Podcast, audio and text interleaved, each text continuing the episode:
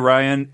I am so pleased with all the response that we've been, that we've been getting on our podcast. This is number five, and what a great time to be doing this as far as that you can feel the excitement in the air as far as in our region and our country and the world. And so there's this like sense of change and betterment evolution. And i think that's what it's all about as far as evolution. And we humans forget that we're evolving and we're evolving into a state of love and happiness. So this is episode number five and we want to thank everybody out there that's made this such an incredibly successful podcast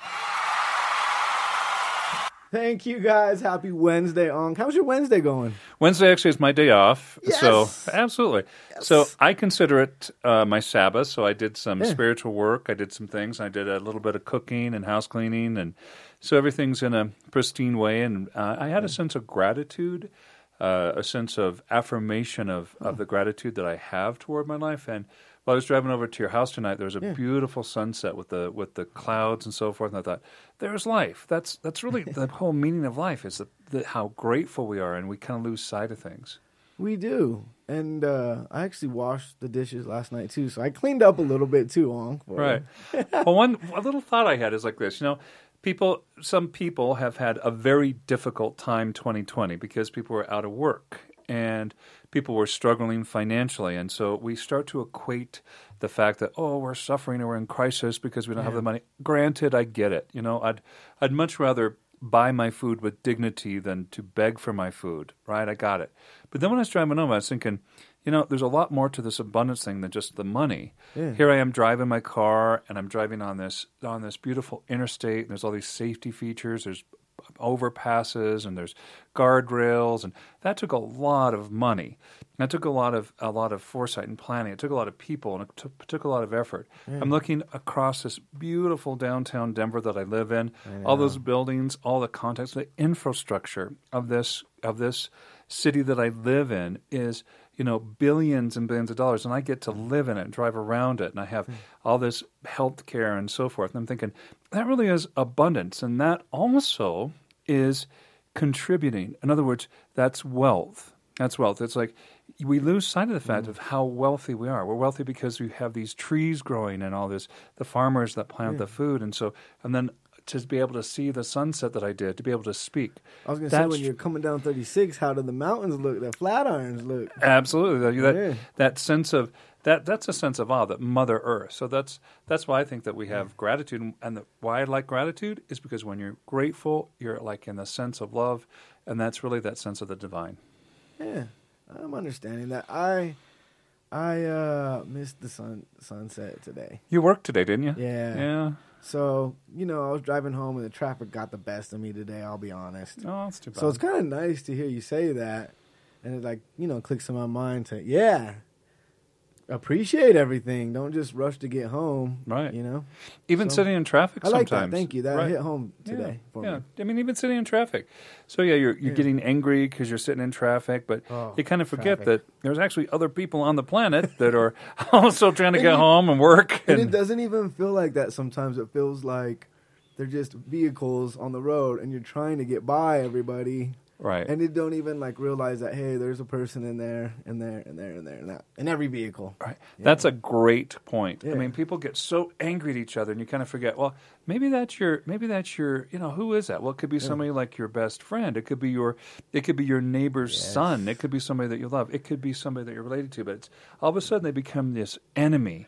And Like that Prius, get out of the way! right. I have a podcast to get to. Don't you know this? Do you know who I am? you know, and and you find yourself you find yourself getting into that mo- that mood, and you're going, "Get out of my way!" And you realize, okay, so those people are, are just people, and you're, we're all together, and therein lies that's actually one of the clues as far as why we have so much difficulty on this planet, because there's those other people over there, and they're wrong, and they're angry, and they're in our way, and they're sitting on our oil over there, and so all these kind of things. It's a misperception that the difference that the individual is is wrong. And so and and to get out and to get to know that individual, you realize like like you said, you're driving down the road and these enemies are in these cars and they're in your way. Yeah. If you got out if you were stopped and you were stopped on the interstate for an hour and you got to the point where you got out and you got to know each other, you would absolutely find out that these people are human beings with their own ideas, Yeah. they, their own thoughts, their own fears, much like you. They'd probably be like, "Hey, I'm on the way uh, to my daughter, and we're picking up some dinner tonight, Right. and I'm just trying to get home safe." Right. And I'm a surgeon and I'm And on the way. like, zoom, zoom, zoom. Right. I'm a surgeon. I'm on the way to do some eye surgery for somebody, and I'm delayed because of this. But oh my God, what an amazing person! But and I, you know, they're probably thinking, oh, and I also have to pee. That's always on my mind. I should have peed before I left work. Dang it. right. But I am going to take your words and put it into action as soon as tomorrow morning, as soon as I drive into work. Right. I'm going to appreciate everything because I actually drive into Denver.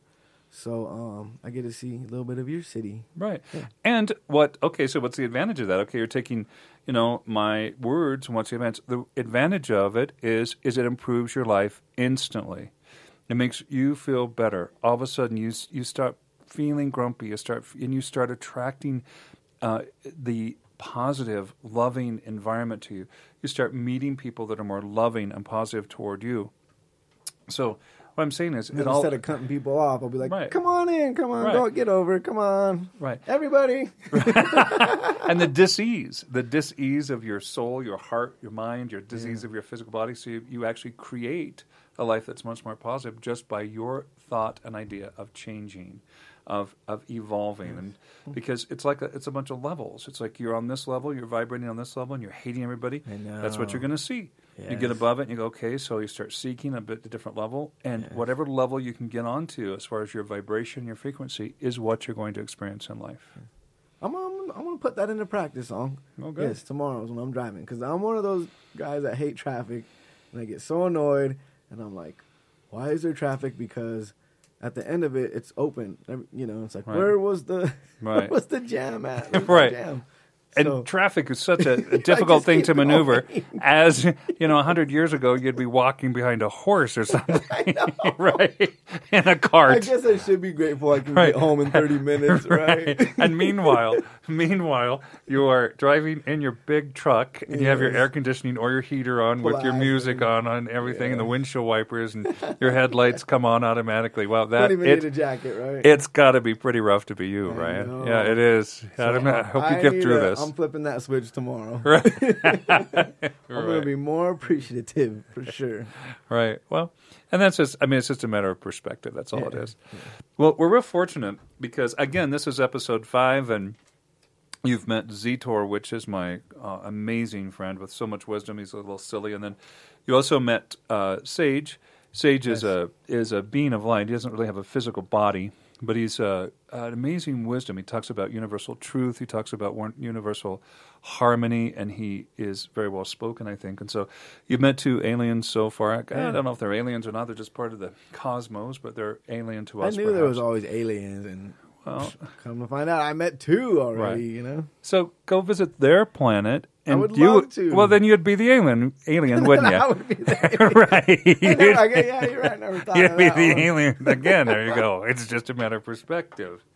All right. So today we have Pauline, and she is from the Palladian galaxies, the, Pleiade, the Pleiades. She's an amazing person, and well, I don't know if she's a personage. I don't know how to describe her. I've met her, and I was introduced to her through Zetor, and she is different than you and I as far as physical form. We have more of like the humanoid form.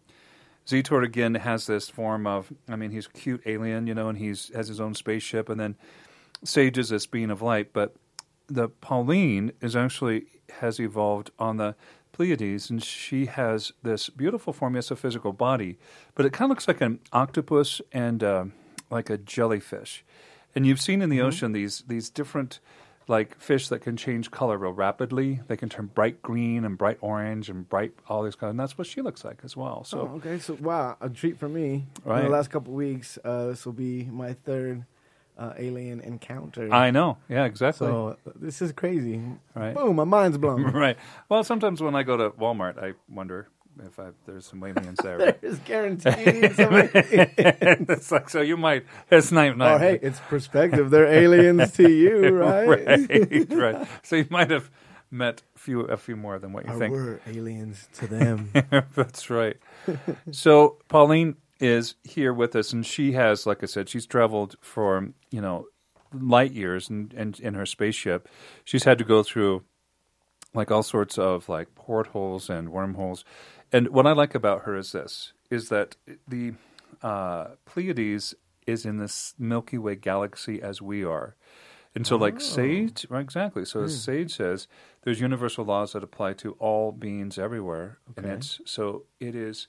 She's here to tell us what she does on her planet, what her what the what her society is like, and how you can integrate that here. She's a little bit more. She's a little bit more common sense, you know. Zitor's kind of funny, and and Sage is very like Sage. Basically, he fits his name. He's very Sage.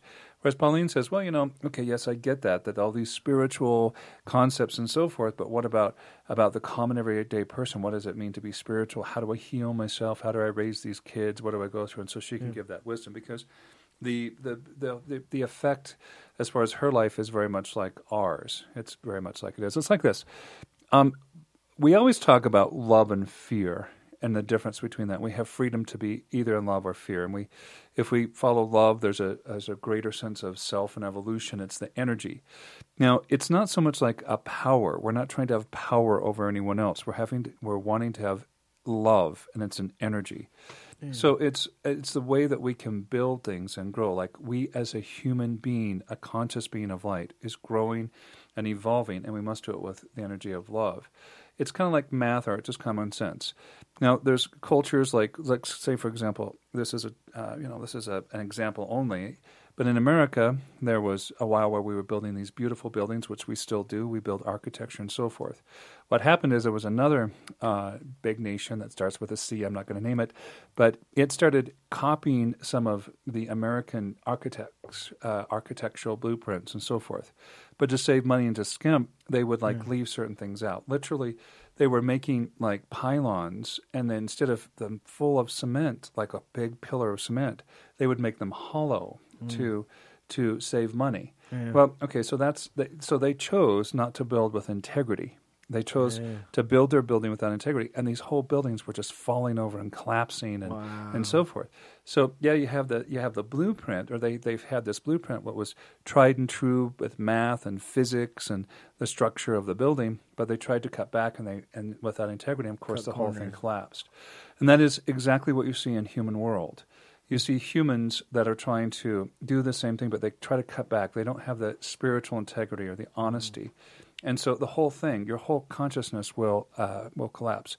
Hmm. It's actually from the movie Aladdin, and the genie says to Aladdin, he says, "The more you gain by pretending, the more you will lose in the end," and that hmm. is profound. In other words, it is a spiritual truth. In other words, if you, you can pretend and you can pretend to be something you're not, and you can you can build your life without integrity. The true spiritual person is when the soul is grounded in integrity. You are the person of your word and what you say you're going to do. So hmm. Pauline helps us with that. She says, Okay. "Hey, you know, if you if you don't, then you're going to get these. It's not a punishment of God. God is not waiting for you to to make a mistake and step on you and punish you. No." And it's not some devil that's going to poke you in the butt with a big pitchfork. It doesn't happen that way. All right? It is because you are knowingly not living your integrity. You're knowingly lying to someone or lying to yourself, or you're an individual that you are that you're taking advantage of someone else and you're not doing it with love. And so it's just the principles coming back and and so forth. Mm-hmm. All right, Okay. what are you going to say? No, no, I'm just uh, c- trying to comprehend everything. Sometimes I have to go back and listen, re-listen, right, right. because all the advice is good, but it's coming at me. You know? Right. And again, you don't have to know everything. You don't really have to. yeah. You don't know how, you know, you lost your baby teeth and your permanent teeth came in. You don't Right? know how that Yeah. worked. You don't know how. they're just here now. they're just here. A lot of things happen. You don't have to know all things. What I'd like to do, though, is I'd like to have Z Tour introduce Pauline because they are very good friends. And so I think I'd like Z Tour to introduce.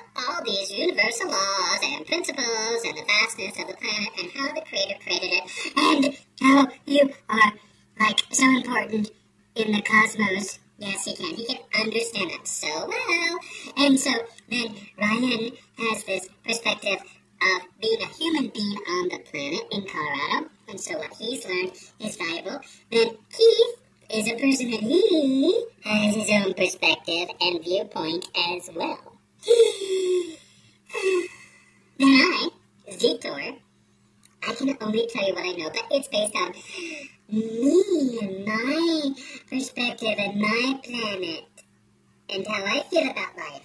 And so I'm super, super smart and I'm magic. And I'm also kind of silly. Okay, but Pauline is very down to earth. She's the one that can say, okay, so yes, I understand the cosmos. Yes, I understand that there's hope. Yes, I understand that there's a divine creator and all this is love and light. But I have three kids and I'm single and I work two jobs and one of the kids is puking on me and the other one is, you know, being arrested by the police. So how am I going to deal with all this in a spiritual context? So tell me. Tell me, someone, how am I going to do this? So that's where Pauline comes in. Yes, Pauline actually studied intensely the human behavior and the human psyche and can understand the correlation between what's it like to be spiritual and human and what it means. So, welcome. We welcome you, Pauline, with your perspective. You know, I, when I go somewhere, and I, so I go, hey, you know, I need some help with this, and so somebody starts explaining something and they're just like talking terms I don't understand. It's like, excuse me, I'm Zitor. I'm pretty magic and I have my own spaceship, but I don't have a clue as to what you're saying. And after a while you go, oh my god, you start thinking about something else in your head. You go, okay, I'm just not to tune this person out. And then 21 minutes later, you go, that was a complete waste of my time. I have no idea what that person just said. But with Pauline, you know.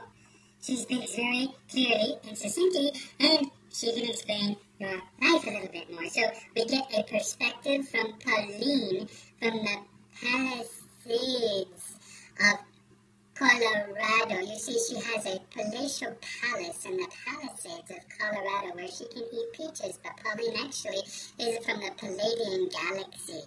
That's where she's from, and she came in her pretty spaceship to be here with you today. Yep.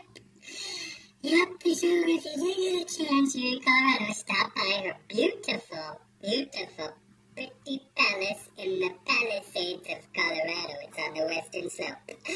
Alright, I'm Zitor, and I love you. And I love all of you, and I think we're all beautiful. Pauline, unlike me, I have a physical body, and I'm just incredibly cute. And then Sage, he's just light. He's just golden light. He has no physical body. And then Ryan has a beautiful body, and Keith has a very tall body, but Pauline has a body, but it's very different. It's kind of like a cross between a jellyfish and an octopus, and she lights up. She's like neon and like ah. There's fishes in our oceans that like change colors. That's what she looks like. So she has her own Belated accent, but she can speak English very well. So, I would like to be the first, me, would like to be the first to welcome Pauline from the Palladian Galaxy. Welcome. How are you today, Pauline? Hello. It's so nice to be here. Thank you for asking. I am having an absolutely wonderful day. I have had the most amazing and beautiful experiences today. And I'm so grateful to be here on this beautiful planet of love, light, unity, and creation. So thank you for having me here. You know, it was such an effort to get here as well because as I was coming, two different intergalactic wormwood portals were jammed up with traffic. I couldn't believe it. So I had to take a moment of peace and know that I created this myself, these moments of pause while I waited in traffic, and I decided to use that time to look inside and see what it is that I needed to take pause about. It was a very joyful moment. I was very excited because I realized, well, first of all, I'd forgotten some laundry two weeks. And second, I realized that I had the ability to take rest whenever I needed it, and this was a moment of rest. And I was blessed to have it. You know how it is in life. We have so much to do, so many times that we are busy, busy, busy, too busy to look inside. And here I had a moment to look inside, and I was grateful for it. Now, it took me a minute to get to that gratitude, but here I am. And now I have that attitude of gratitude all the time, and I am grateful to even have it. So, I believe Zitor explained what I look like, and I thought I'd go into a little more detail. I look like a cross between a jellyfish and an octopus. So I have the head of a jellyfish with a mouth that is not tucked under like an octopus. It is on the top, on the front of the jellyfish um, side of my my head, and my beautiful tendrils that come down are there. But I also have tentacles like an octopus that are very prehensile. I have a wonderful time with all my limbs, floating and floating. Where I come from, which is the Pleiades, we have seven sister planets.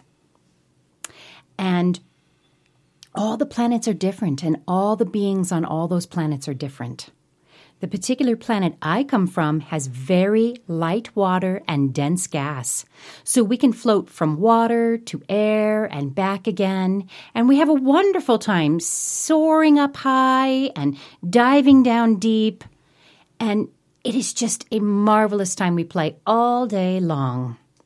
Of course, we have responsibilities, but we've come to the conclusion that if we have joy even in our responsibilities, we can play all day and still get it done. So that's very exciting. This was something that came to me later in life, this realization. I felt I had to be rather stern and constipated about things earlier in life. I'm so glad that I've come o- overcome that. So, I did have a long trip here. It was very eventful. Let me explain what I travel in. Where we come from, there are entire neighborhoods that all the houses are rockets. So they look like a beautiful house made out of strange metal materials.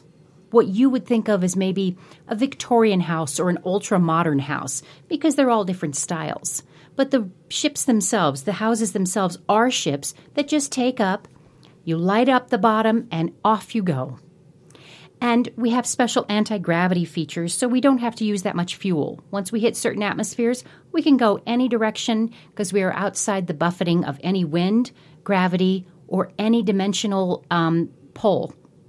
It is just wonderful to do. And someday, if we get along well enough, I'll take you in my ship or my beautiful palatial two story royal blue Victorian rocket ship. And I'll show you the neighborhood from way up high. Until then, I love to park myself in Palisade and eat peaches. It's my favorite in the whole wide world. That's why I decided to live there. So if you have any questions, feel free to ask them. But in the meantime, let me just finish up my my introduction of myself and let you know that as I was coming into the outer dimensions of this planet and I was looking through the portals on my ship, i.e., the windows, it was such a beautiful gem of a planet to just hang here in space and be such a beautiful shade of blue. That's why I chose blue for my beautiful rocket ship, palace Because it's just the perfect color, so soothing and lovely. The planet I come from is misty and gray and green, and it's just lovely in its own way, but I wanted to stand out because that's just who I am. So, furthermore, I, I want to tell you that Zitor was explaining to me that there have been some bad traffic problems here lately on our lovely planet Earth. And I just wanted you to think about this, like I did in our lovely tra- cosmic traffic jams. Just sit and think what is this pause for? What do I get to get out of this? Because everything that is presented is for your highest and greatest good. And everything that is taken away is for your highest and greatest good. And whenever something is taken away, something better is given in its place. And it is up to you to find out what that is. Because when you find out what that is, you will jump for joy, always. There will always be joy, even in loss. I do understand certain loss is very bitter and it can be very hard on a person. But I must share with you that there is always, always a happy lining there. And it is your job to find it out what that lining is. No matter how bitter the pill, the effect will be sweet every time. I do understand that some things are hard to see like that, but take your time with it. The goodness will come always. And that is why I love being on this planet. Again, it is a planet of creativity, a planet of life, a planet of unity, and a planet of love. Most of all, love. And that is another reason why I chose to come here. Wasn't just for a podcast? Well, of course it was. Good. I'm You know, if Zetor invites me, I show up. I don't blame you. He throws the best parties. And he's so cute. Yes, he is. Pauline, if I could please ask you a question. I, I you know, I've met other uh, Pleiades people from the Pleiades, and, and it's they're very compassionate and they're very loving and they they're very evolved. And so when I was talking to Sage, he explained it very well that there is no vacuum, there is no uh, empty space. So then the Creator creates all planets, all galaxies, everything is part of the creation, whether it's a atom that's comprising the min- most minute or whether it's the grandest, and it goes on infinitely, which I also believe. All right, so if you will, we're all kind of neighbors, and you and Earth is in the same galaxy, right? So I heard this. So you don't have time and space or know it like we do because you're beyond the time and space continuum. So way like in the 18 1900s, we on the Earth was pretty peaceful, joying because of the of the technology that we're at or where we were at at that time. And then in about the 1930s, human beings begin to tinker a little bit with atomic and nuclear uh, energy. And so, unfortunately, they weren't really following the divine laws of love and light. They were looking at as far as control and fear. Again, that fear kind of concept of, of the other and destroying. And so, there was these bombs that were that were being made, and unfortunately, some of those were were uh, you know ignited and, and exploded in, in in the world. And what I heard, which makes sense, is that your your planet and your citizens and those that were neighboring to this planet Earth are monitoring and we're aware of that. And you're aware of that. And then that's kind of like a wake, wake up call. You said, hey, you know, this is a problem. If they're going to explode their planet, then we're going to feel that ramification as well. So let's go. And you almost like sound like, it, like, oh, I don't know, missionaries or, or you know, adversaries, uh, not adversaries, but people that are advocates for love and light to this planet. And that's why that it's been so evolving so quickly in the last hundred years.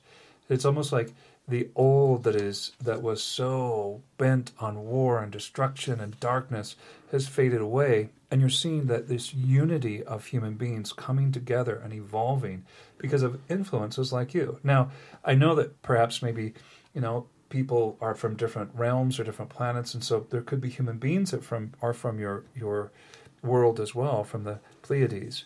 But what i'm saying is there is actually a universal law that does state that no human or no species can actually blow up the planet. So this apocalyptic kind of reality that human beings buy into, in, which is fear-based, is actually erroneous, and it is part of the illusion or delusion.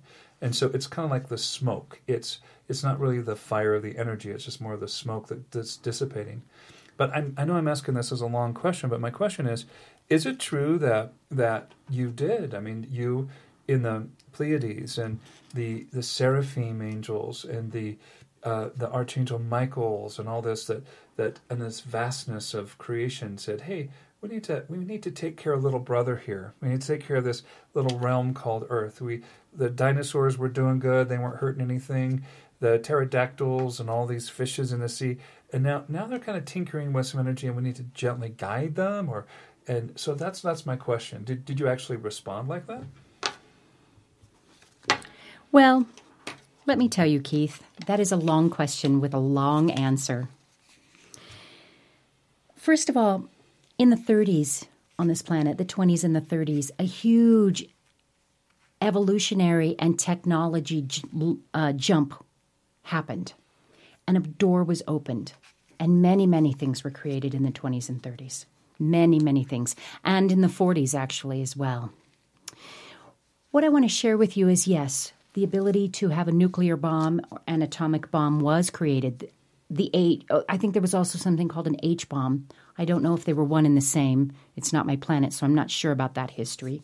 But I can tell you this. Also, many things to heal the body, mind, spirit, and soul were created at that time. And these are things that I see used on this planet even today. And there were many, many, many things that were created in this huge jump and what I see now is that there was a bit of an oppression of some of the good stuff going on in a bid for what some people would call power and money. And it was people who could who could influence government, big business, corporations, things like that.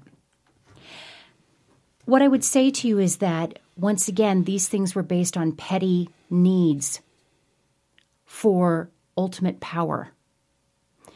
And therefore, based on fear, because everything in this planet and in this universe boils down to either fear or love. If it's not love, it's fear. If it's not fear, it's love. Every time. So, from there, I want to share with you that these things were very petty because they were based on fear. They were based on someone saying, I want power. Now, I'd like to just quickly talk about power. There are many kinds of power. There's self discipline, that's powerful. To, to have your own sense of ethics and morals, your own sense of inner guidance, that's powerful. That's power. Then there are people who want to have power over others. That's called, I refer to that as power over. Now, when you have power over, you get nowhere fast, but you think you're, go- you're going light speed. You're not. Power over always comes with great regret on both sides of the equation.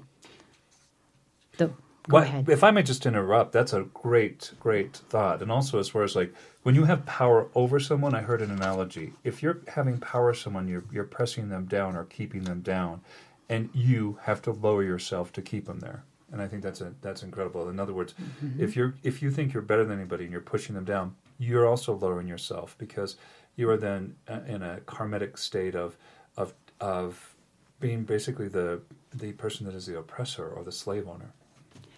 Indeed, absolutely.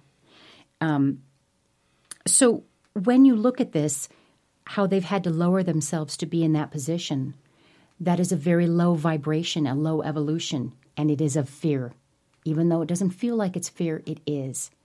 And once you enter fear, it's just a dark, dark corner that you just spiral down in. And the only way to find love again is to release those you think you have power over. The only way to find love if someone has power over you is to release yourself. By releasing yourself, sometimes you don't have as much choice as you want. Maybe you're stuck in a 60 hour a week job that you hate and someone has power over you because you have to make that money. You have to hit that number every week. How do you release yourself? There are ways. There are great ways. And once you start embracing love in your life, all of a sudden these avenues open up. Maybe you're willing to release a few things that you have an ego attachment to. Maybe maybe you need to let go of that Netflix account or perhaps that giant Comcast account or the Mercedes in the driveway. Let go of some ego attachments and know that love will find a way, and it does every time. And the avenues open up, and your needs are met, and it's amazing. And these people that you thought had power over you no longer do. And then you don't end up bitter and angry and frustrated. You end up happy and satisfied and contented with self discipline in your own center, in your own power. And on that note, I'd like to talk about center real quick, and then I promise I will finish your question, answering your question. When we say that we are centered, we are not to the left, we are not to the right, we are centered. So when we talk about money, politics, power, all of these things, this person's on the far left, this person's on the far right. I would submit to you just be centered and know what your heart says is love. And you will you will have all your needs met, but not only that, your mind, your heart, your gut, your body, your soul will all be so clued in and so centered and so connected that all will be well in your world. You will have good instincts, your needs will be met, and you will go forward in life powerful and unafraid. I couldn't agree more. I really couldn't agree more because if you have this mental construct of of power and you have to have power and it's a dog eat dog eat world, then that's how you're going to perceive life. If you can rise above that and you go into your heart and you remain centered, like if you say, well, remain self centered, it's not narcissistic, it's centered in yourself of light. And so you are going into love, and I always visualize that the sun is giving this life force to me and this energy I need to go through my life. And so as I breathe in that sunlight, I'm using what I need, but also it's accessible and available to all other people, all other plants, all other animals. So it's like the oneness of the love of God is giving me this this light and this love. Now, you know, I respect you as an alien. I really do. I I love you and I think you're beautiful and I think that you know it's it's good. But i've gotten to this point where i, I love your wisdom but i've I used to, you know, kind of think of God as this abstract thing, and it's this God, and it's maybe it's this big guy with, you know, that's white and he has a beard on a cloud, or Santa Claus I was a kid, whatever. And then you grow up and you go, well, maybe it's Jesus or Buddha or, or another one of the divine masters, or or what is God? And you start seeking it, and then you go, okay, well, maybe it's this religion, or maybe that doesn't work. Maybe there's truth in all religions, and so, and you get to the point where you go, well, maybe it's aliens. You know, we did that in the in the '80s, and I, I'm, I'm not trying to insult you. You're beautiful. You're here. I believe you that you're an alien. You're right here right? And you believe, okay, maybe it's angels, uh, the you know the angels.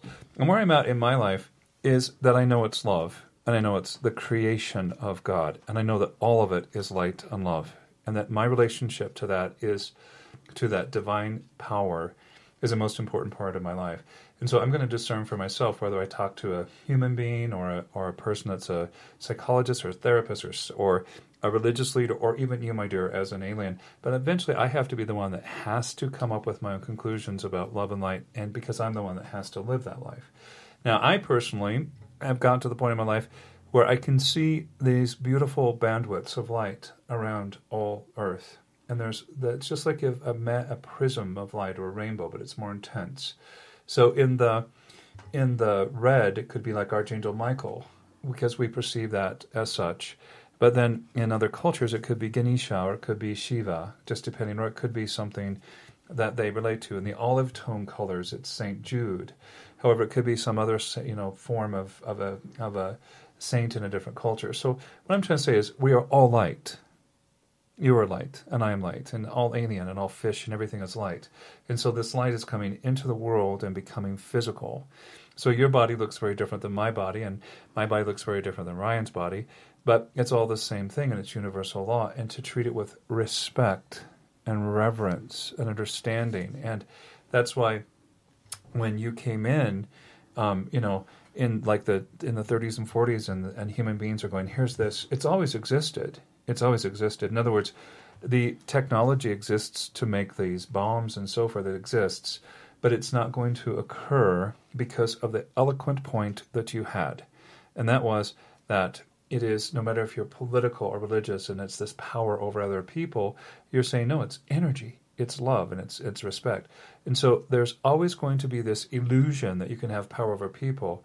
But as long as people don't allow that, which they're not now, there is no power over other, anybody else. And there's this beautiful harmony of light. I agree immensely. I, I utterly agree with you. Um, I wish to share a couple points that I, I wonder if maybe our, our listeners need to hear a little more well rounded expansion of what you just said. So, we've just come through this age of science, and many, many things have happened, and we're having the pleasure of enjoying this technology. I mean, you know, wristwatches are a pretty neat thing, and so are smartphones. Mm-hmm. They are quite lovely. And once we reach a point where we don't even need those, it'll be even more amazing.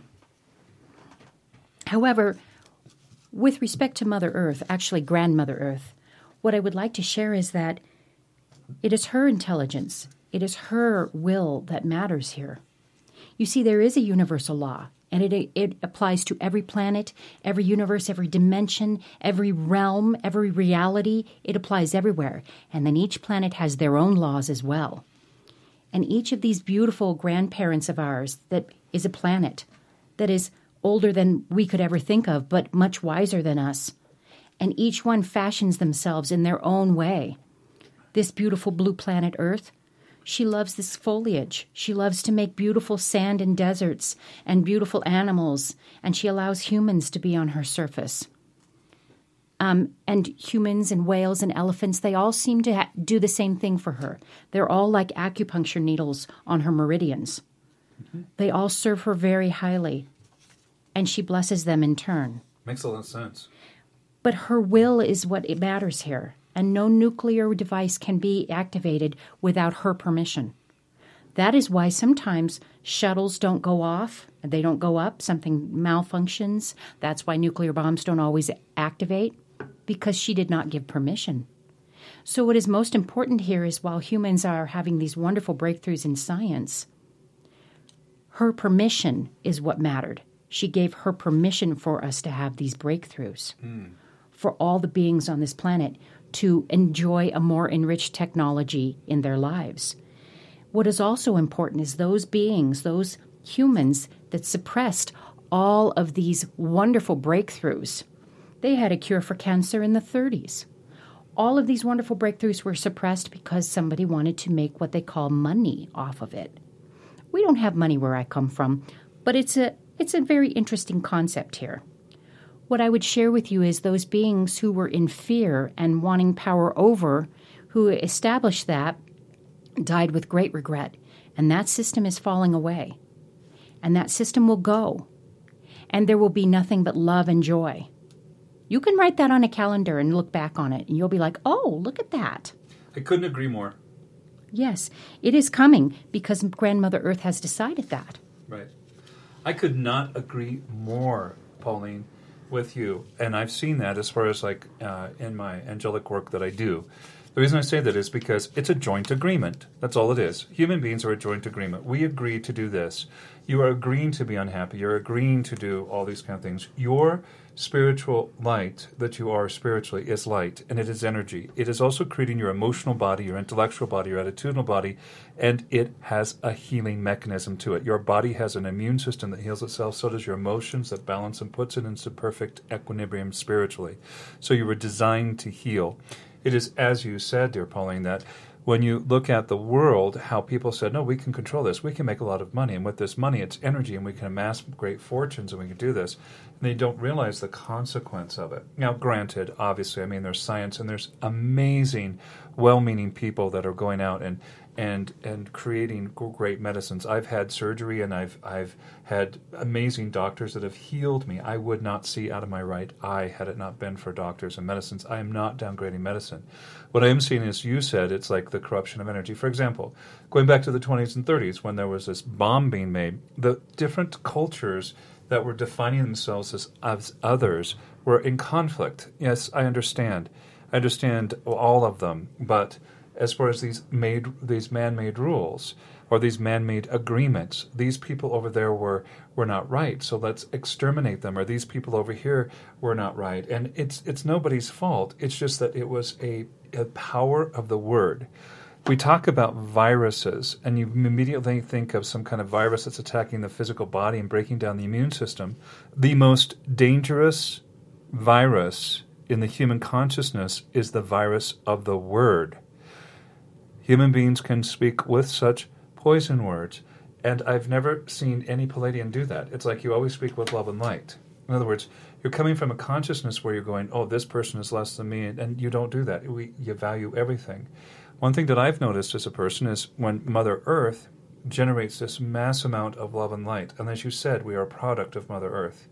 She doesn't really value anything more than any anything more or less. It's the same. In other words, she doesn't value the flight of an eagle more than the flight of a beautiful butterfly. She doesn't perceive the water or the frozen ice or the steam is just the same thing, but in different form and different in different ways. It's part of the creation of who she is. Mm-hmm. So as you came into this wonderful planet Earth, we humans, from a, the lens of the perspective of fear, sometimes we can tremble and we can say the world is an end. It's it's over. It's that no, maybe your life is over, and that's what you're trembling at. You you you kind of feel your own immortality as far as your physical being, but there's no way that your life would be over as far as spiritually. And so, as you were coming in on your spaceship, what did I mean? You see so much in the headlines right now. What did the Mother Earth look like to you? What was your perspective? Is it is it in peril or is it in paradise? Is it is it is it going through evolution? What do you think? Well, what she she welcomed me. That was very kind of her. She is not in peril. The only thing in peril on this planet is that which lives upon her and she'll create more if she needs to. All of this is by her discretion, all of it. So I hear a lot of humans talk about their carbon footprint, they talk about this and that, and while I believe that um, personally uh, we recycle in our rocket ship, thank you very much. However, you have to in a rocket ship, it's a closed system. But what I can tell you is that when I chat with her, because she did welcome me at the gates, the portal to get into this time and space. And there are different portals for different times and spaces. So you have to make sure that you do that. By the way, the lions keep those portal numbers. So make sure you're nice to the lions because you really want to be able to get hit back to your right time and place. It's good to know. Yes, it is. They carry it in their DNA. Right. At least that's what they say. And that's what they gave me the coordinates for this time and space. What it can tell you also is that um, what is in peril is the nature of humanity. And I wouldn't even put it as peril. You see, there's an ancient saying for this particular planet, and it is Mother Earth shall take back her due, and she cares not whether it is, it is in blood or prayer. So, whenever you see holy ground, is when you see a lot of bloodshed and a lot of praying. I believe that's the Middle East here. You see tons of praying and tons of bloodshed. That is holy ground. She takes back her due there. She gets she gets fed there, shall we say. We all have a mouth. We all have a mouth located in one place, and that's where our food goes in. It's the energy of the prayer that assists her there. So, when you look at it from that perspective, that she dresses herself up by creating all this beauty, when you look at it from the perspective that she does indeed have to consume some of her stuff, maybe you bake bread, you eat the bread, right? You made it, you ate it. Mm. It's the energy that she right. is consuming. I'm not saying that she doesn't like humans. I'm not saying that she wants to eat humans. That is not what I am saying here. Right, I get it. Lest it, I lest I be misunderstood. No, of course.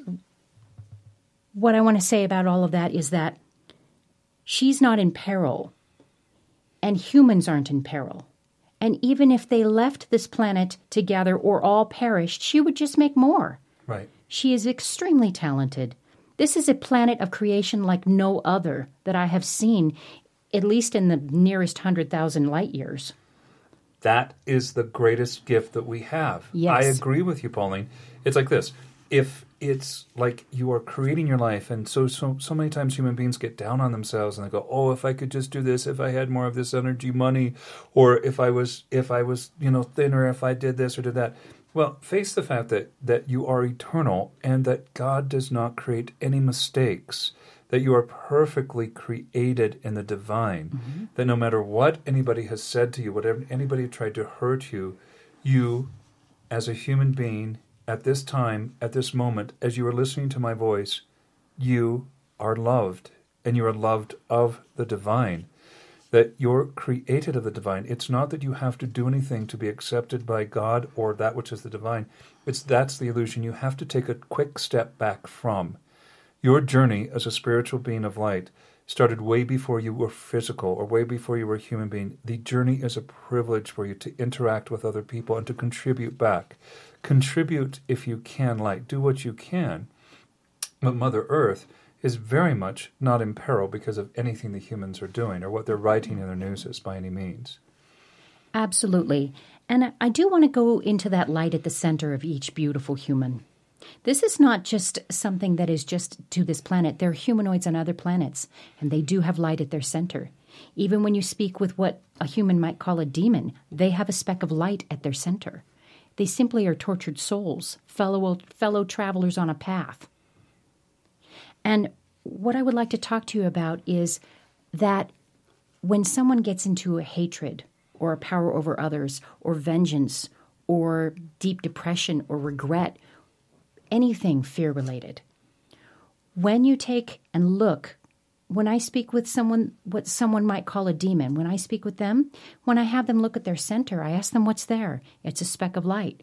When I ask them to grow that light, they are no longer what you would call a demon because that light has grown. Almost like if you had a virus. And I understand there's a virus going around your planet right now, people are calling. Right. Well, there was a virus already, and it was the virus of fear. And that virus, it affected the consciousness of these humans everywhere. And while I was disappointed that it affected them to that degree, perhaps that's what they needed to know greater love. Right. Sometimes you need to know you need sometimes you need those moments of realization to clear it out of the way. Correct. It helps to bring up the pimples to the light and clean them up. Correct. And so, this light at the center of each and every one of you, whenever you have a bad day, maybe you did something you weren't proud of, maybe you were out of integrity, and maybe you have a flaw. We all have flaws. Maybe those flaws were aggravated one day and you weren't your best self that day. Maybe you haven't been your best self for a while. Perhaps you feel that you're your best self and you've had a revelation that you're not quite where you thought you were whatever it is. I, I'm throwing some ideas out. The vast majority of us really, really are beautiful, beautiful humans with light at the center. But maybe you've gotten a little off course or you just had a bad day or a bad moment. What is ideal there is you look at that light and that love and you have that gratitude that you have it. The attitude of gratitude, the knowing of love Right. and it's done. It will grow back and you will get back to center, not left, not right, center. Right.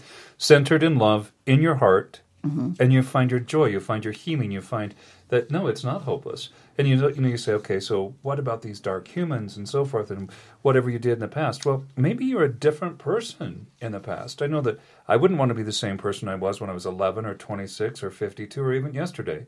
Instantly, you can go, and if you cling on to this false sense of what you were in the past, this identity, then you become it or perpetrate it. You can release it and let it go and you grow. That's the whole purpose of life. You hit on an incredibly good point. This is so unique, this planet, and it is such a privilege for you to be on it. It is incomprehensible sometimes to you.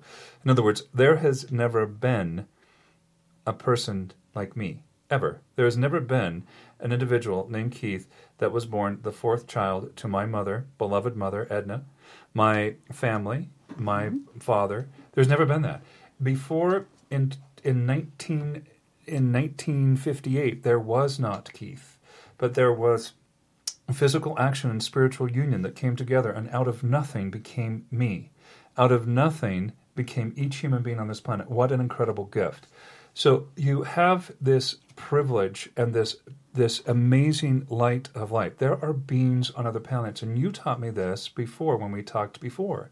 You told me that in your travels, you had vastness. You go to all these different galaxies and all these far off places, and you see beings of light that are evolving and they're moving forward toward the light. And they, they would think that our lives here in Denver, Colorado would be heaven. In other words, those beings are in gaseous states, or they're in difficult times, or there could be wars and problems and difficulties. And so they have evolved to their certain point, but we on Earth, they would think that if to get on a plane and go to California would be an amazing thing. Now, that's their heaven. And but also you look at beings on this planet. There are people on this planet that would think that Ryan and I, our lives are beautiful because there are people that are in prison. There's people that are oppressed. They can't love who they want. They they have laws that are restricting them. So you look at your own personal life as a being of light, and yes, you're evolving. But whatever you are visualizing, whatever you're going to, whatever you're thinking about in the future, is what you're going to become. Everything that you're experiencing, I don't know about on your planet, Pauline, but like what Ryan is thinking about is is what is in the past is what he is experiencing now. What I'm experiencing is is what I thought in the past, and so we create our lives and cease to become created by. It. So what a wonderful privilege. So if you can look at your life in a state of perpetual evolution that never ends, that will bring you great joy. That will bring you healing. If you can look at yourself, and it doesn't matter what you perceive yourself as, but some higher self, whether it's an angel, whether it's Christ, or whether it's Buddha, whether whatever you want to define as, a higher being of love, that will that will heal you. I agree entirely. You know, fear is the greatest virus. I agree. And what I've noticed as I, because when I left this last time, it wasn't there. And I came back and there was this, this virus everywhere that people were talking about. And what I saw was that those that were in the greatest fear were the ones that got it. Because the fear was already there, the virus was already there, and it simply needed to take form. That said, how do we create or not create these wonderful lives when we have when we get centered and we have this beautiful love? How do we do that? Well, if you may say, if I may conclude myself with you lovely humans, since I do not look like any of you, but I'm going to say we anyway. You are the center of your universe, the very center of your universe. And because this is a planet of creation, you can create anything you choose to. It is simply a matter of staying in center love. It is simply a matter of knowing you are worthy and knowing you will get it. You don't need to will it. You don't need to have blind faith. What you need to have is love. Right. And everything falls in line. Exactly. And you don't need to have some kind of magic formula. You don't have to know God's codes or anything. All you need to do is know joy and happiness mm-hmm. and spread that cheer. And Ryan was talking about the other day, right? Ryan, were you talking about how people were smiling, you'd smile and they'd smile back at you? Yeah, yeah. Right. Simple you know, a little gesture. Right. It's very simple. You don't have to be greatly studied. Me, my mic wasn't on. I said yes, a little simple gestures like that. Right. Yeah. yeah. It's just it's just a matter of of you deciding that you're empowered and you're going to make a difference in people's lives, and going around and helping and enjoying people's lives and enjoying your enjoying the beauty makes an incredible di- big difference. Imagine if you would that every person on the planet decided where can I help somebody else yes, I have to I have to have my own needs met, but they're very simple. But where can I do something for someone else? You don't have to go to school or a doctorate degree, but you, you look at your vision. Imagine also, if you would, that each individual honored that, or each individual decided that they were going to become uniquely who they came into this world to be. If it is that you became a dentist, then be a dentist. If you're a musician, if you're a chef, whatever it is that you became, what you would also do and notice is that you would also then vibrate on a higher level the universe, God, that which is divine, that which is all that is, every human being, and every part of the creation of the planet would be on your side. It would be a state of pronoia. Rather than being in the darkness of paranoia, where you feel like everything's against you, you would be in a vibration of love, which would be pronoia, and you would find that you would also attract to you other individuals that were vibrating the same way. Collectively, you would be actually then attracting other members of your soul group to create your soul purpose and to accomplish it in this very brief existence. Now, I have some questions for you, Pauline. First of all, do you live forever on your planet, or is it like us that we we shuff off the physical body and we're light beings and go into evolve into something else? Well, we don't really have time as you would know it, but I think in your terms we'd live for I don't know, just a thousand years or so. It's it's really you can leave whenever you choose to. So you're just physical. I mean, you're eternally alive forever, but you just are physical for a thousand years or so. Oh, we, yes, we are of course eternal. Yes, and really you can be whatever you want. Our system is so close knit. You know, we have a planet of giant birds. Right. Wow. Then then there are the beings on our planet. We have another planet that's full of what looks like would look like humans to you. Right. Really, we can trade planets when we want to and trade bodies and beings. It's just fine. And you view your physical birth and your physical death as the same doorway. One's an entrance, one's an exit, but you're still alive. That's what I heard. You don't fear it Oh. like we do on this planet. Well, we don't really have fear where I come from. It's so much fun. So if it's the same thing, so we could do that on Earth. We could get to the point where we don't have fear and we're mm-hmm. just in balance with everything. And you know, one thing that you, that is like I was talking about the the war and the violence and the the energy that goes toward fighting each other, that drains the energy. So instead of instead of having like since we're not so much at war at this time, then we can have the luxuries, we can have good food, we can have technology. There's more people that are striving because during, I mean, my mother is going to be 92 here pretty soon, and she went through the Depression and the Second World War, and there wasn't any money at all. You know, she couldn't have a doll because it had to be recycled, and paper was a, you know, a rarity. And so, see, all that energy is going. I, I know there's an eternal energy, but it's going toward war. So when you fight, in against each other societies or when you're in a household and mm-hmm. there is not harmony and you're fighting all that energy is being drained. It's like a, a sucking of the joy and happiness out of the souls that are in that environment. Mm-hmm. It is suck and it's affecting so many innocent people if it's a husband and wife that's arguing the mom and dad it's sucking the energy out of the kids and they're not developing right. If it's a war torn situation and you're bombing a city it's not just the oh those bad soldiers it's also the women and children and the and the animals and people the horses that are suffering. So you can use your energy however you want and that's pretty obvious. Mm-hmm. So why not rise to a level of love and light? And why if you do have your own bit your own prejudice bigotries difficulties why not just keep it to yourself you know that seems common sense I would love to share something with you Sure. that I think goes along with that. You see, the entire. Okay, you're familiar with the idea that the Earth rotates around the sun, correct? Sure. Even though it looks like the sun is coming up and coming down, they say rising and setting. In fact, the Earth is rotating around the sun. of course I would like to tell you that your solar system, in turn, uh, rotates around this center of the galaxy, which is like another sun. correct Now, you're, it is not a round orbit. It is an elliptical orbit, and the, er, er, the Earth's solar system correct is not.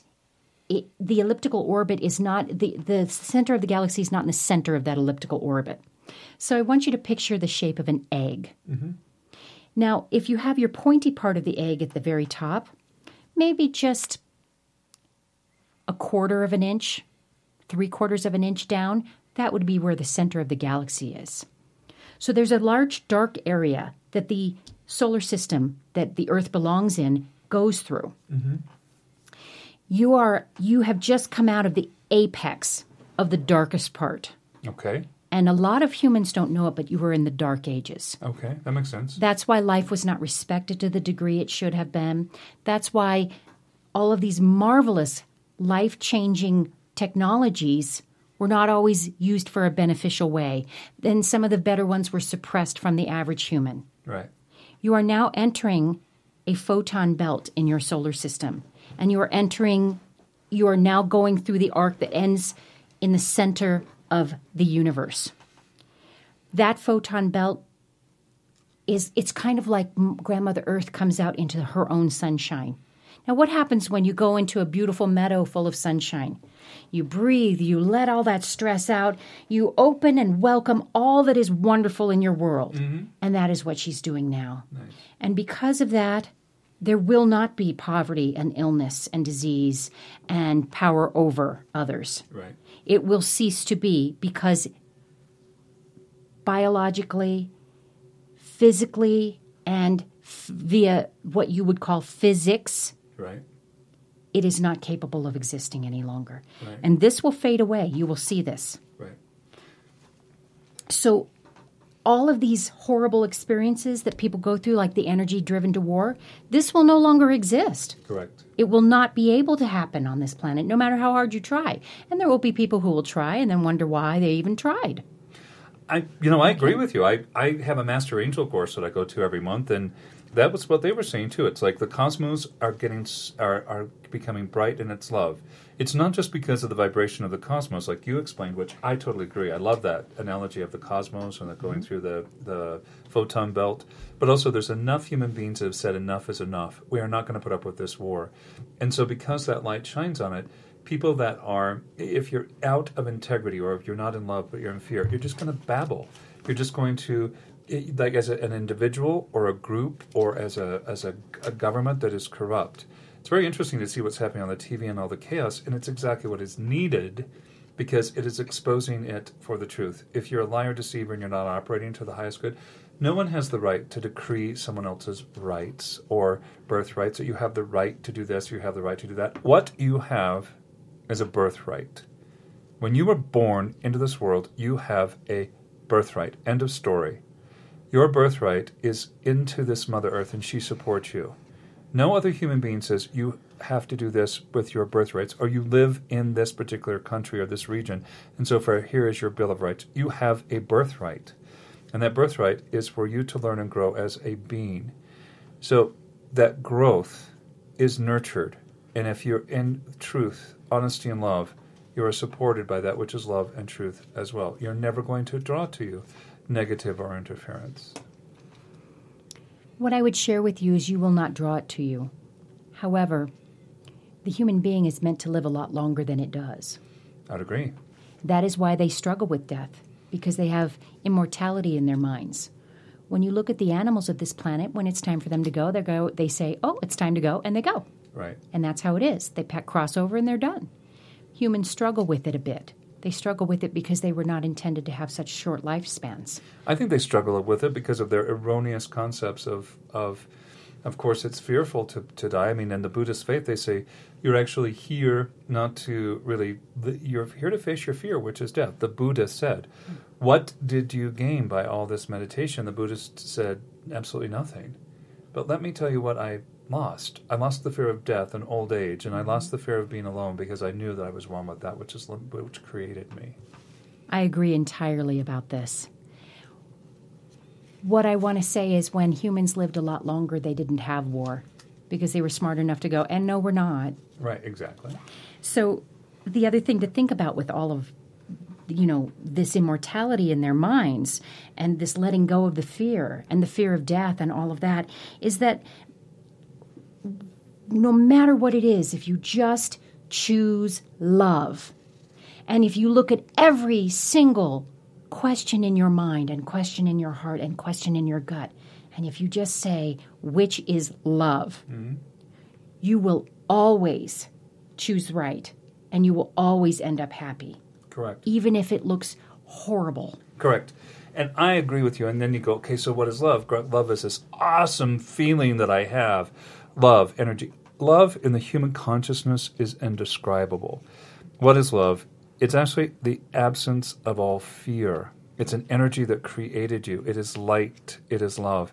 So you go, okay, so okay, that's when we hold hands and we and we're in love and we and we create ourselves and we're together till death do we part. Oh my God, we're in love. Really, to be together for 55 years and hate each other for 47 of those years and to keep each other tormented and diminished and sad, that's not love.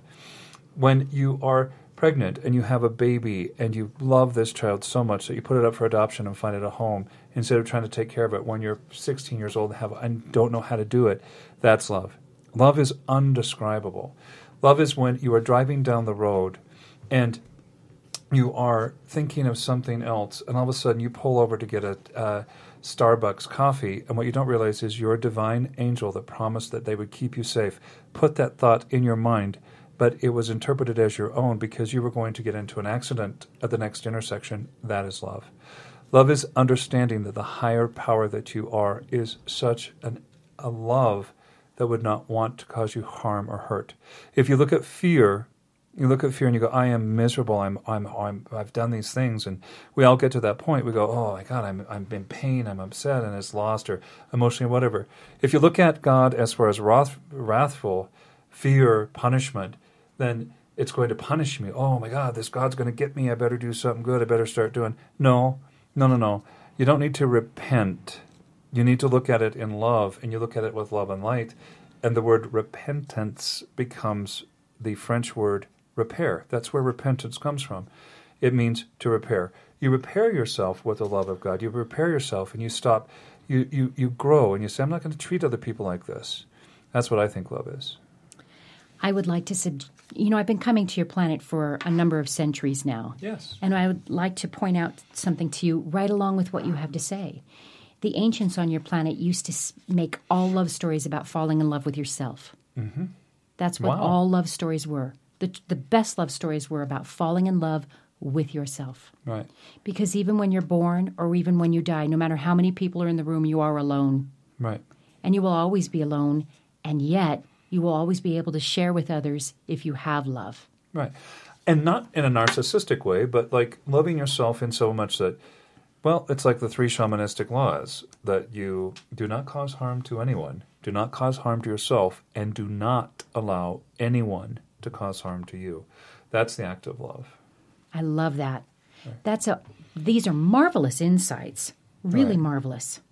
Isn't it wonderful that mother grandmother earth loves herself so much Oh, absolutely. that she's willing to allow us to play with certain act, you know creative forces and she's willing to allow others to um, figure things out. She loves herself and therefore others enough to be able to allow. And that is wonderful. I wanted to talk about something that you talked about before how we cannot, well, I say the word we again very loosely because I'm here now, I'm saying we because we are all a planet of unity and we will all get there together. Um, however, sh- we cannot blow her up. Do you remember that? Correct. You were talking about that. I wanted to share with you I agree with you. We cannot blow her up without her permission. If she chooses to self destruct, that's her prerogative. I don't think she will. That's not her personality. right. There is an asteroid belt in this solar system, and it is of a blown up pl- planet. Mm-hmm. That planet chose to do that. Mm-hmm. It chose to go on to a different form. Right. That spirit moved on entirely and actually lent itself to Earth. And so, I, so it is not unknown of a planet that a planet might blow up or destroy. Correct. But that is when it decides to say, I wish to choose a different form. I wish to live a different experience. I've done this for, oh, 200 million years, and it's time to move forward. Correct. Oh my goodness, you know, what a terrifying concept that you could actually die. Here's a newsflash. In 120 years, you'll all be dead, but yet your children and all these children will still be here. Okay, so life continues on. What a concept. Death is incredibly scary. Really? Doesn't the acorn have to die to become the seedling and then the oak? Doesn't the caterpillar have to die to become the butterfly? So the caterpillar goes through its life and says, I'm so afraid that I'm going to stay the same as I am. I'm just going to eat ravenously all these little leaves, and I'm just going to be so afraid because this is all I know. And oh my God, there's some changes coming, and I'm starting to put a cocoon around me, and oh my goodness, what's happening? I'm going into slumber, and what's occurring? And oh, oh, oh, no, I'm not a, I'm not a caterpillar anymore. But wow, I'm awfully beautiful. Not only am I beautiful, but I can fly, and I can go to all these little uh, flowers, which I couldn't do before. That's what we are as humans. We fail to realize that we have died so many times. I'm 61 years old next month, and I've died so many times in this life to who I thought I was, what I perceived I was. Somebody could meet me or know me my whole life, and you would never know who I am. And I, I could know somebody, and you'd never who you are, because we're in a perpetual state of evolution and change. So no, I death. What's death? It's a death of a period of life. It's a death of something.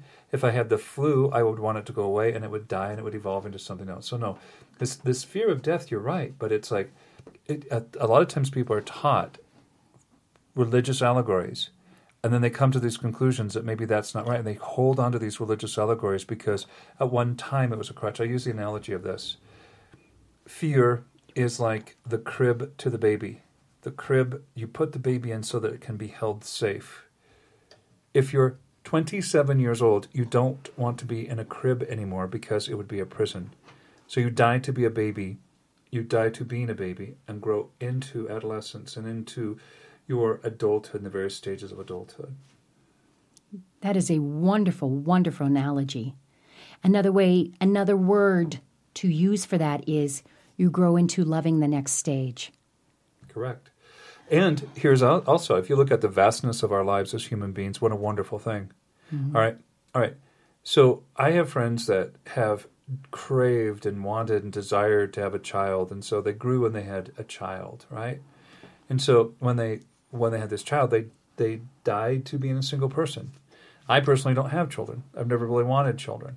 All right, I'm going to be 61 next one next month. If all of a sudden tomorrow morning I woke up and I said, "Okay, I definitely want to be a father," it's probably not wise at 61 because there's biological things that says, you know, you should be alive to still take care of your child. You know, if when the child is is 20 years old, you don't want to be, you know, 81. So it's the same way. It's like a, a female that wants a child. If if she was mine and says, "Oh, you know, I want a baby right now," well, no, that's past. In other words, you you made these choices, which is fine. You're not having children, and you've died to that that part of your life. And so, death, there is no actual death as far as spiritually, emotionally. Sometimes you should die to some of the things you're carrying around. People carry this emotional baggage or this or this intellectual debris so much that's like a weight around them. They need to unburden themselves. I agree entirely. Ryan, we've kind of uh, left you out of the conversation. How are you doing? you know what? I am just trying to soak it all in, and uh, I'm freaking out a little bit that there's an alien sitting right here in the studio and tentacles, and we kind of like skip past all that whole part, guys. so I'm just keeping it cool in the chair, and I'm soaking it up, and I'm loving all of it, guys. I am. But the thing is, is Yes. that to, to to Pauline, you look pretty I scary kinda too. weird. I mean, you got this mustache and this beard thing going on, shaven and that's pretty scary. I mean, you have arms and legs. I mean, come Well, on. I- I- yeah, no, you're frightening. I don't bite. Do you bite? Uh, what was what were we saying? on Another show upon request. Upon request. That's right. Well, I try not to smile too much around humans because my teeth are so pointy and it scares them. that. Yeah, you know, I'm I'm cautious, but I'm feeling the love. Oh, I'm so glad. I promise, I only bite crustaceans. Okay, if I'm perfect then. Yeah, you have no exoskeleton. You're fine. You're safe. I'm. I'm. This is probably really inappropriate, politically Yes. incorrect, but you know, maybe we could have like a little alien baby.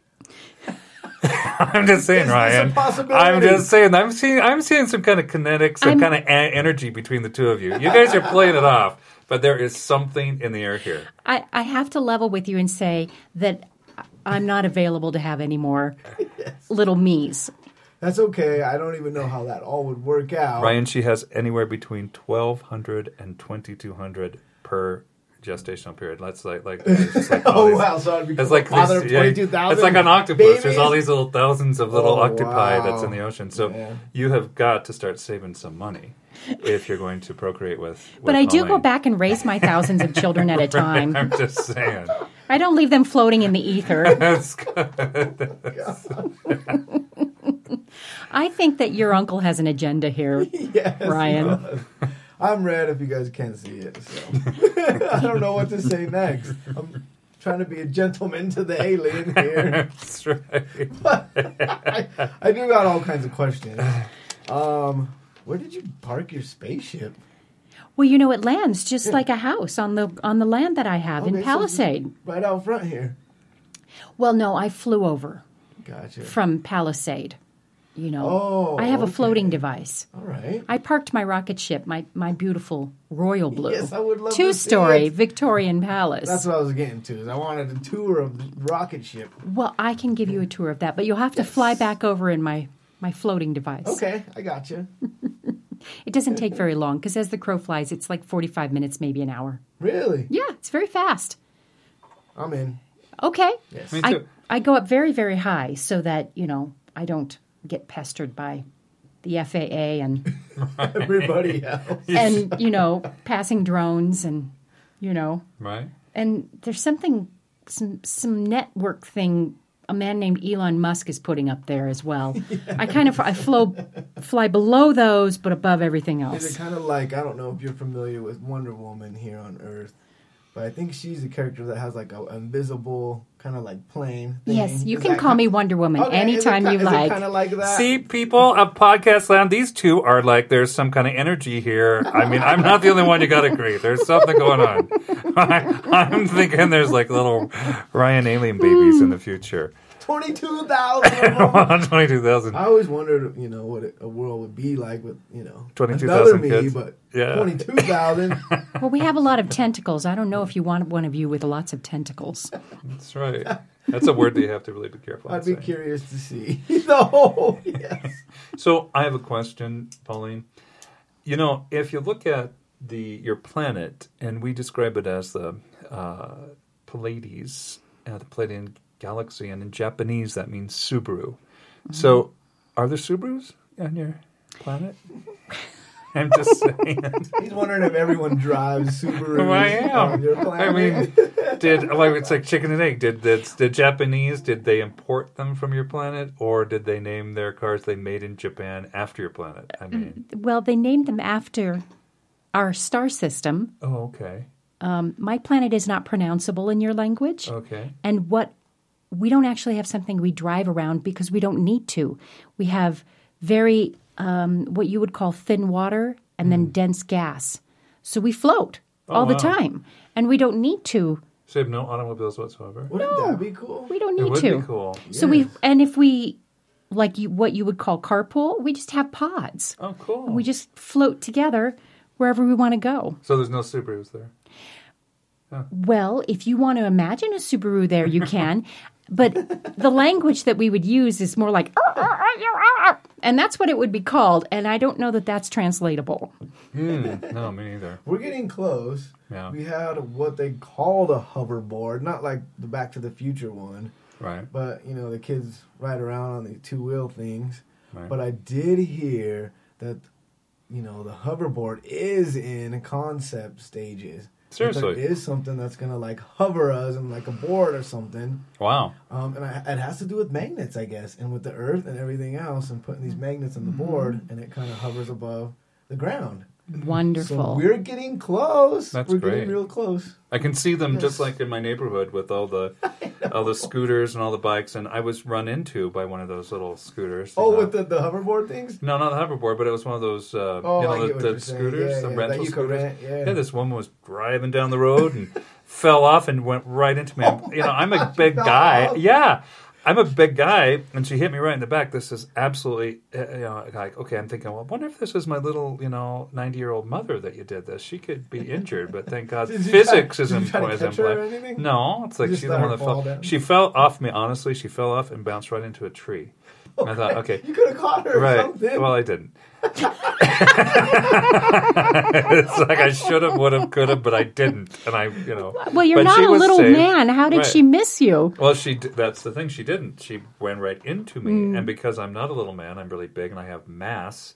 And she didn't. she, She bounced off off me of and hit the tree, and the tree had a lot of mass too. So it was So it was doomed like, from the beginning just because of the laws you of physics. It was for you know wasn't it was it was not going to end well for her. Note to self: don't give her a hoverboard. Right. But then, like I'm saying, now we're going to have hoverboards in my neighborhood, and Yeah. and Yeah. that'll be great too. Yeah, you. We're talking about the languages you speak on in your in your planet. We there's a lot of people in my neighborhood that speak Faganese down there too. it's very. I mean, it's one of the dialects, I guess, down in my area. But it's okay. Everyone it's, it's 2020. Yeah, we all understand. Yeah. Yeah, It's like, there's like little fairy stuff going on. Yeah. It's a you know fairy dust. It's it's really nice. It's a nice it's a nice area. I like it. I love fairy dust. I do too. I didn't say I didn't. I mean, I like fried chicken too. you know, there's a lot of things. All right. So, any questions? Any other things? Any universal laws that we need to reveal to the Um, human I'm more being? interested in how to get one of your floaty devices so I can be floating everywhere. Right. But no, in all seriousness, yes, go ahead, guys. Nothing. I've reached a state of nothingness, of Yeah. mindless got it all out? emptiness. I have, yeah. Yes. yeah. I feel extremely blissful and, and complete. Me, me as well. Yeah, Um, like too. I was saying, I just kind of sat back on this episode and was just soaking up everything. So I loved it, guys. Right. Thank you for all the insight. Appreciate that. Thank you for all your work, Ryan, on Oh. this podcast. If it wasn't for you, it wouldn't exist. Oh, no well, listen, worries, guys. Ryan, No I have a niece I'd like to introduce you to. Oh, great. Tentacles. Of course. And she's neon green. I've met her. Okay. Yeah. but she can hula really well. Really? Oh, yeah. Spaceship of her own? Uh huh. And 12 hula hoops. Okay, I'm in. There you go. There you go. you don't gotta pull my arm there. That's right. That's right. All right. Well, Pauline, thank you so much for dropping in and joining our podcast. We do hope that you're going to join us uh, from now on and, and add your great wisdom from your perspective and your and your world as it is. It's wonderful, and I, I'm I I know that it's that you're going to be very welcomed here. All right. you are very welcome. So anytime, come on by the studio, and uh, I'll be glad to soak up some more energy, some more light, some more love. Well, I am so grateful. Thank you very much. I feel great love and I feel great kindness from both of you. And I appreciate being here. I appreciate the invitation. Love to come back anytime you'll have me. I'd love it, but you actually don't have your tentac tentacle on my knee. It's on Ryan's. So I'm just saying. Oh, oops. That's what that was. I was gonna say something else, but I'm keeping it PG tonight. We guys. really should, yeah. There's all these Earth people out there. well, you can't blame a girl for flirting. That's right. All right. Well, love and light to all of you. I do hope that this gave you some kind of a warm and fuzzy in your tummy or some kind of light in your heart. Go out there and make yourself better. Be consistent and conscientious of the time and how you're using that precious commodity called time. Don't waste it. Believe me, it's not just because of a spiritual truth, it's because I'm old. and when you're old and you look back, you don't want to look back with any regrets. You don't want to look back and say, oh, I should have done that or I should have done that. You're not going to regret what you did. You're going to regret what you didn't do. If you're sitting on that couch watching the TV and watching your days go by and complaining, you're going to regret that. So get out and live your life. Be consciously alive. And I mean it. We wish you love. And I know that the Creator that created you created you in love. Love and light. This is Keith out.